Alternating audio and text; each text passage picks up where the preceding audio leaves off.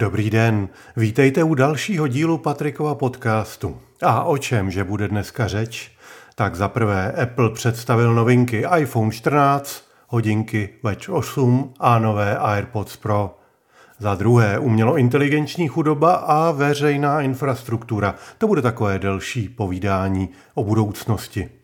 A potom si řekneme něco o Starlinku do mobilů. A na závěr si nechávám jednohubky, tentokrát jich je dost. Dobrou zprávou zcela mimo to pořadí je, že jsem konečně o víkendu dodělal kompletní text knihy Digitální kapitál, která má vít letos koncem listopadu. To je také druhý důvod, proč o víkendu newsletter nevyšel. Ani s ním podcast. Tím prvním je fakt, že Apple novinky představoval až ve středu. Apple představil novinky. Apple představil 7. září novinky. Nové iPhone 14, nové Watch 8. generace, nové AirPods Pro. Není to revoluce, je to příjemná evoluce, o které stojí za to si říct pár slov. Apple iPhone 14. Co umí právě nově představená verze iPhoneu? Tak především se dále zlepšuje focení a natáčení videa. Photonic Engine pomáhá s focením za slabého osvětlení, zlepšily se i samotné snímače. Akční režim je nový režim videa, který lépe než dříve vyhlazuje roztřesené video. Filmový režim dokáže natáčet video v rozlišení 4K při 30 framech za vteřinu a 4K při 24 framech za vteřinu. Zlepšil se výkon fotoaparátu ultrawide při slabém osvětlení a blesk True Tone je o 10% jasnější a má také konzistentnější osvětlení. To všechno se na kvalitě snímků podepíše. Druhým tématem je bezpečnost. Pomocí nového akcelerometru spolu se stávajícím barometrem, GPS-kou a mikrofonem iPhone 14 umožňuje vycítit vážnou autonehodu a zavolat vám záchranou službu. Je to obdoba nové funkce v Apple Watch, ale hodinky k jejímu fungování nejsou potřeba. Druhou bezpečnostní funkcí je posílání zpráv přes satelitní službu. Není to tak jednoduché, jako poslat běžnou textovku. Software zabudovaný do iPhoneu dává uživatelům pokyny, kam mají iPhone nasměřovat, aby získali nejlepší satelitní signál pro odeslání zprávy. Služba používá také řadu otázek a odpovědí s výběrem z několika možností, aby vyhodnotila situaci osoby a veškeré odeslané texty jsou komprimovány, takže odeslání zprávy trvá kratší dobu. Vyškolení operátoři, kteří přijímají volání o pomoc, pak zprávy předávají prvním záchranářům. Funkce také spolupracuje s funkcí Find Me, která umožňuje informovat ostatní o vaší poloze, když se nacházíte mimo dosah mobilního signálu nebo signálu Wi-Fi. Služba Emergency SOS začíná v USA a Kanadě a bude po dobu dvou let zdarma. Rozhodně nepočítejte s tím, že až vyjedete v Česku na hory, že si přes ní zasurfujete na internetu, když nebudete mít signál mobilního operátora. Jde zatím vyloženě o funkci záchrany v nebezpečí. U modelů iPhone 14 Pro a iPhone 14 Pro Max se můžeme těšit na Always On Display, který začal být populární u high-end telefonů s Androidem. Zatímco funkce trvale zobrazených informací na displeji čekala, funkce dynamický ostrov Dynamic Islands, to je méně blbý překlad, mě nenapadl, já bych to možná nazval dynamická oblast v češtině, je netušenou novinkou. Funkce je umožněna novým umístěním předního fotoaparátu a senzorů Face ID. Ty jsou nyní integrovány do displeje a nikoli jako kus vyříznutý z horní části telefonu. Dynamický ostrůvek je tedy oblast v horní části displeje iPhoneu a přináší upozornění, oznámení nebo aktivity. Pro pročkovou řadu iPhone 14 je k dispozici také nový SoC čip. Apple uvádí, že s šestijádrovým A16 Bionic je v porovnání o 40% rychlejší, ale neuvedl, jak je na tom ve srovnání s A15. A jak je to s focením na řadě Pro? Oba iPhony Pro 14 řady jsou vybaveny 48 megapixelovým 4-pixelovým hlavním fotoaparátem, což je fotoaparát, který Apple dřív nazýval Wide. Každé 4 pixely jsou spojeny do jednoho většího pixelu, aby se velikost snímků udržela na 12 megapixelů pro většinu režimů fotografování, ale pixely navíc umožňují lepší výkon při slabém osvětlení a novou možnost dvojnásobného teleobjektivu. Modely Pro mohou pořizovat snímky s rozlišením plných 48 megapixelů ve formátu ProRAW společnosti Apple. Tak, co si teď o 14 řadě myslet? Jde hlavně po zlepšování focení a bezpečnostních funkcích. Po obojím je poptávka a zejména pro lidi, co chtějí focení a video v maximální mobilní kvalitě, je to dobrý upgrade. Zejména Pro modely mají vylepšený čip, takže i když řadu fotofunkcí obstarává vylepšený software, jenž je součástí iOS 16 a tedy bude dostupný i pro starší modely, zejména ve špatném osvětlení, mizerných světelných podmínkách se nový čip pozná. Apple Watch 8, Ultra a SE. Osmá generace hodinek Apple Watch přináší jako hlavní inovaci teplotní senzor, který na zápěstí snímá v noci teplotu v pravidelných pětivteřinových intervalech a zapisuje ji do aplikace zdraví. Údaj se využije hlavně ke sledování menstruačních cyklů a zjišťování ukazatelů ovulace. Data budou v zařízení zašifrována a při přenosu poskytovatelům zdravotní péče budou šifrována end-to-end. Využijí se ke sledování menstruačního cyklu a sledování menstruace a ovulace se stává letos hlavním tahákem pro nové chytré hodinky. Až do posud to většina modelů, jako třeba Garmin nebo Fitbit, řešila jen matematicky. Prostě spočítala počet dní. Zatímco nově se ale prosazuje doplnění o měření teploty, které umožní takovouhle matematickou a datovou předpověď zpřesnit. Je také pravděpodobné, leč nepotvrzené, že změnu teploty bude Apple používat k detekci onemocnění. Již dnes takto používá tepovou frekvenci. Novinkou hodinek je také přepracovaný tříosý gyroskop a akcelerometr. Hodinky jej spolu s gps barometrem a mikrofonem využívají k detekci autonehody, podobně jako jsme si o tom říkali u iPhoneu 14. Funkce je aktivní pouze za jízdy a když zjistí, že jste měli autonehodu, automaticky kontaktuje záchranné složky a upozorní vaše nouzové kontakty. Novinkou díky nové verzi Watch OS 9 je režim nízké spotřeby. Ten vypne energeticky nejráč, nejnáročnější funkce Watch OS, jako je například stále zapnutý displej a automatická detekce tréninku.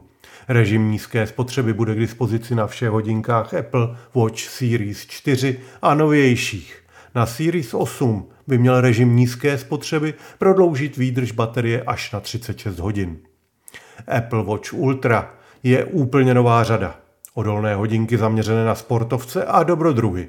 Zatím jde také o největší model Appleáckých hodinek má průměr pouzdra 49 mm, provedení z titanu s ochrannými prvky, jako je zvýšený okraj displeje, aby se nepoškodil tak snadno, či odolnější provedení korunky.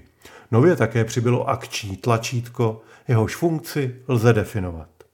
Stále zapnutý retina displej hodinek Apple Watch Ultra dosahuje jasu až 2000 nitů, což je dvojnásobek maximálního jasu hodinek Apple Watch Series 8. Zařízení má také přídavný reproduktor, nové mikrofony a největší baterii ze všech dosavadních Apple Watch. Apple udává výdrž baterie 36 hodin, což je dvojnásobek 18-hodinové výdrže baterie Apple Watch Series 8. Novinkou je také dvoufrekvenční GPS, která integruje frekvence L1 a L5 což není až tak zajímavé, jako to, že díky tomu bude přesněji měřit i v náročném terénu, jako je džungle přírody nebo džungle výškových domů. Ultra hodinky mají být také ultraodolné.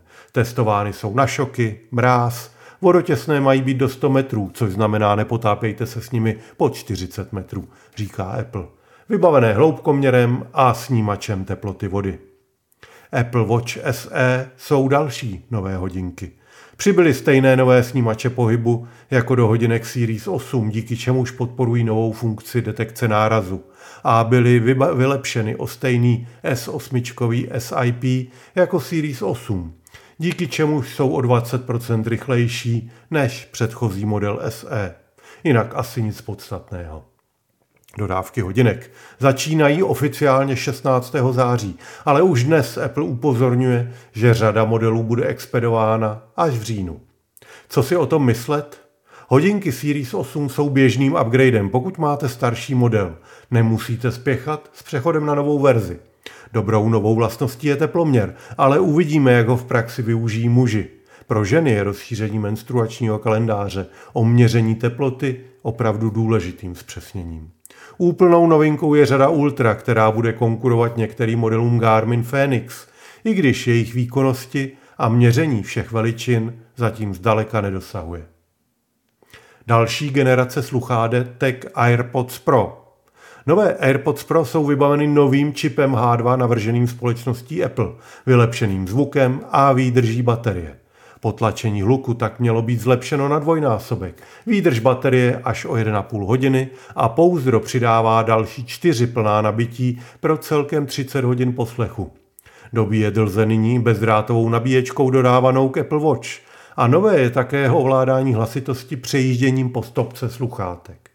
Za zmínku stojí, že iOS 16 obsahuje v nastavení novou sekci AirPods pro zprávu sluchátek a nastavení funkce Personalized Spatial Audio, která využívá TrueDeep, kameru iPhoneu k mapování vašich uší a zajištění kvalitnějšího zvuku. Sám jsem na to zvědav. Nové nastavení i funkce Personalized Special Audio jsou k dispozici i majitelům původních sluchátek AirPods Pro. O umělointeligenční infrastruktuře a chudobě. Průmyslová revoluce 19. století nám po sobě zanechala rozsálou veřejnou infrastrukturu. Postavily se silnice, vlastně to byly první pořádné silnice po pádu římské říše. Postavila se železnice, přístavy, majáky, školy a univerzity, knihovny, později i letiště. Vznikl rozsáhlý soubor infrastruktury, kterou bylo možné použít za férových a transparentních podmínek, často zdarma. A proč tohle bylo důležité? Protože když jste chtěli podnikat, najednou jste měli vyřešenou obrovskou spoustu problémů. Měli jste jak dostat zboží do sousedství i do celého světa. Měli jste jak získat vzdělanou pracovní sílu pro svou novou továrnu. Z veřejné infrastruktury rostl užitek, který rozhojňoval zaměstnanost, pokrok a samozřejmě i privátní majetek. Zatímco většina továren z 19. století už neexistuje, veřejná infrastruktura je dnes pilířem každého podnikání. Technologická revoluce proměnila obrovské investice ve výstavbu infrastruktury, která se stala základem budoucího bohatství. Nyní, o 150 let později, jsme v podobné situaci. Jenže jakou infrastrukturu lze vybudovat s informací? Jak si představit infrastrukturu takového informačního věku? Nástup umělé inteligence ukázal, co je budoucí informační infrastruktura. Třeba velké jazykové modely. Jsou nástrojem, jak počítače naučit chápat význam přirozeného textu či slova. A jsou nadějí na to, že počítače budou moci programovat v úzovkách i lidé, kteří programovat neumí. Umělá inteligence je počítačovým rozhraním budoucnosti. Spočítat jazykový model dá spoustu práce. Nejenom, že musíte sehnat dost podkladových dat, ještě potřebujete, aby vazby v nich počítače vyhodnotili.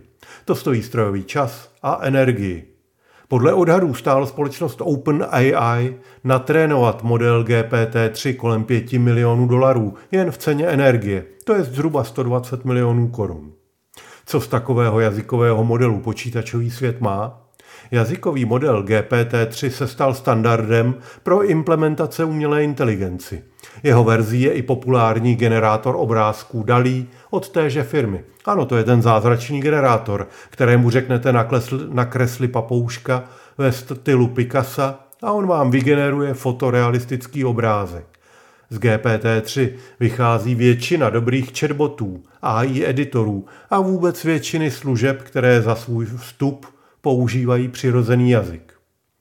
Jenže více jak 93 tréninkových dat pro GPT-3 bylo v angličtině, jen zbývajících 7% v jiných jazycích.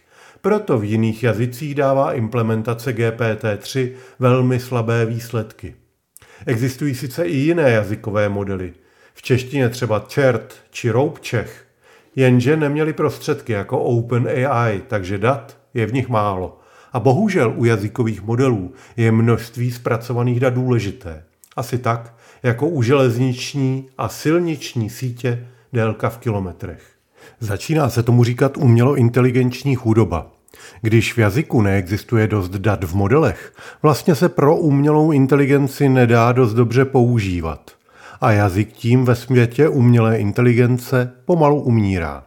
Proto některé vizionářské státy s méně frekventovanými jazyky vrhají peníze do jazykových modelů, které zpřístupňují a open sourceují, otevírají ostatním. Prostě nechtějí být mimo. České univerzity vytvořily řadu zajímavých nástrojů pro infrastrukturu informačního věku. Bohužel, ale většina z nich je pro komerční svět nepoužitelná. Nástroje vytvořené z veřejných prostředků tak slouží jen k výuce žáků nebo jako demoweby, které nikdo nepoužívá. Takový příklad. Znáte umělo inteligenční překladač Google Translate? Velmi pravděpodobně. Německý DeepL? Zřejmě ano, je skvělý. Na Karlově univerzitě vznikl překladač, který je podobně dobrý, jen nikdo neinvestoval peníze ani do jeho použitelné webové podoby, ani do jeho propagace. Takže jej nikdo nepoužívá a nikdo ho nezná. Jeho jméno vám ani říkat nebudu, stejně by vám nic neřeklo a nakonec si ho zkuste vygooglovat. Produkty s jazykovými modely teprve začínají. Tak například tzv. TTS systémy, řečové modely převádějící psaný text do přirozené řeči, tedy domluveného slova. Používají se pro hlasový výstup, například pro telefonní centrály. Rozdíly v kvalitě českých a anglických modelů jsou propastné. Zatímco nejmodernější anglické hlasové výstupy TTS těžko poznáte od živého mluvčího, české modely se nedají poslouchat delší dobu. Můžete je opravdu používat jen pro vygenerování krátkých hlášek. Nemůžete vytvořit systém v češtině, se kterým si opravdu popovídáte a nebude vás to tahat za uši. Jestli čeština má přežít, bude potřeba v průběhu příštích deseti let do takových modelů investovat a nabídnout je všem. To ale bude stát stovky milionů korun. I změnu přístupu k licenčním podmínkám na straně univerzit. Proč? Protože chceme stavět moderní služby na veřejné informační infrastruktuře, kterou nemá cenu vytvářet pro každý produkt zvlášť. Už jen takový digitální úřad. Představte si, že byste mohli zavolat uprostřed noci a zeptat se běžným jazykem na informaci, kterou by systém řízený umělou inteligencí okamžitě získal a do telefonu vás jí hlasem informoval. A ještě by vám třeba popřál hezký den. Jenže v češtině teď nic takového opravdu dobře fungovat nebude. Inu, národní hrdost se tu a tam dá přepočítat na peníze, tu a tam na činy a někdy je také potřeba prozíravě zainvestovat z veřejných prostředků něco, co přinese prospěch všem. Psáno pro lidové noviny. Starlink nabídne satelitní signál pro T-Mobile mobily ve Spojených státech. Maskova satelitní síť Starlink nabídne v příštím roce také přenos zpráv a internet s limitovanou rychlostí v mobilních telefonech americké sítě T-Mobile. Půjde o využití frekvencí 5G Starlinkem pro výměnu signálu se sítí satelitů. Připojení přes Starlink bude rovněž záložním připojením ve všech vozech Tesla. Vůz si bude moct přivolat pomoc i v oblasti, kde není běžný mobilní signál. Musk sprintoval, aby detaily oznámil ještě předtím, než podobnou službu oznámil Apple s Global Starem. Mimochodem, satelitní síť Global Star vyhradila pro Apple celkem 85% kapacity svojí sítě. Jednohubky. V sekci jednohubek se dneska nahromadila celá řada drobnějších zpráv. Tak například Spojené státy zakázaly vývoj z pokročilých umělointeligenčních čipů do Číny. Omezení se dotkne především NVIDIA a AMD. Nastal také čas vyzkoušet baterie s hliníkem a sírou, slibnou levnější alternativou k ukládání energie. O téhle technologii se objevuje stále víc zpráv a snad je to kýžený průlom v ukládání energie a nejenom kachna. Apple. Loni byly pomocí iPhoneů pořízeny 3 biliony fotografií. V roce 1999 na vrcholu průmyslu analogových fotoaparátů vytvořili jejich uživatelé pouhých 80 miliard fotografií, podle tehdejších odhadů Kodaku. To jen tak pro porovnání, je to zhruba 100 násobek. Kdo nic neudělal, nemá se čeho bát. Požár u Hřenska posouvá hranice plošného sběru dat – tak se jmenuje nejnovější článek na hlídacím psu. A je to zajímavý článek o tom, jak policie chce šetřit požár v Národního parku v Řensku. Prostě si nechá navalit data o mobilech, které byly přihlášeny v sítě v místě v době vypuknutí požáru. Za bohulibým účelem se okrojí svobody a mě už se z toho trošku navaluje. Síť sebestředných odchod manažerky z rohlíku rozpoltil uživatele LinkedInu na dva tábory. To je další zajímavý článek, na který vás odkážu, je z E15 a je o odchodu Kristýny Rakovské z rohlíku. Na LinkedInu psala o tom, proč z firmy odešla. Čím mě to zaujalo? Vlastně i tím, že LinkedIn stále žije a lidi tam něco píšou. Opravdu. Studie přináší poznatky o vlivu služby GitHub Copilot na produktivitu vývojářů. Vygooglujte si. A konečně mám jednu slušnou recenzi na špicla páně. Ty dvě, co mi vyšly na databázi knih, teda nepotěšily a v hodnocení se dosti rozcházejí s procentním výsledkem, který mám tam též. A jen tak na okraj připravili jsme populární verzi softwaru Průša Slicer, která má číslo 2.5.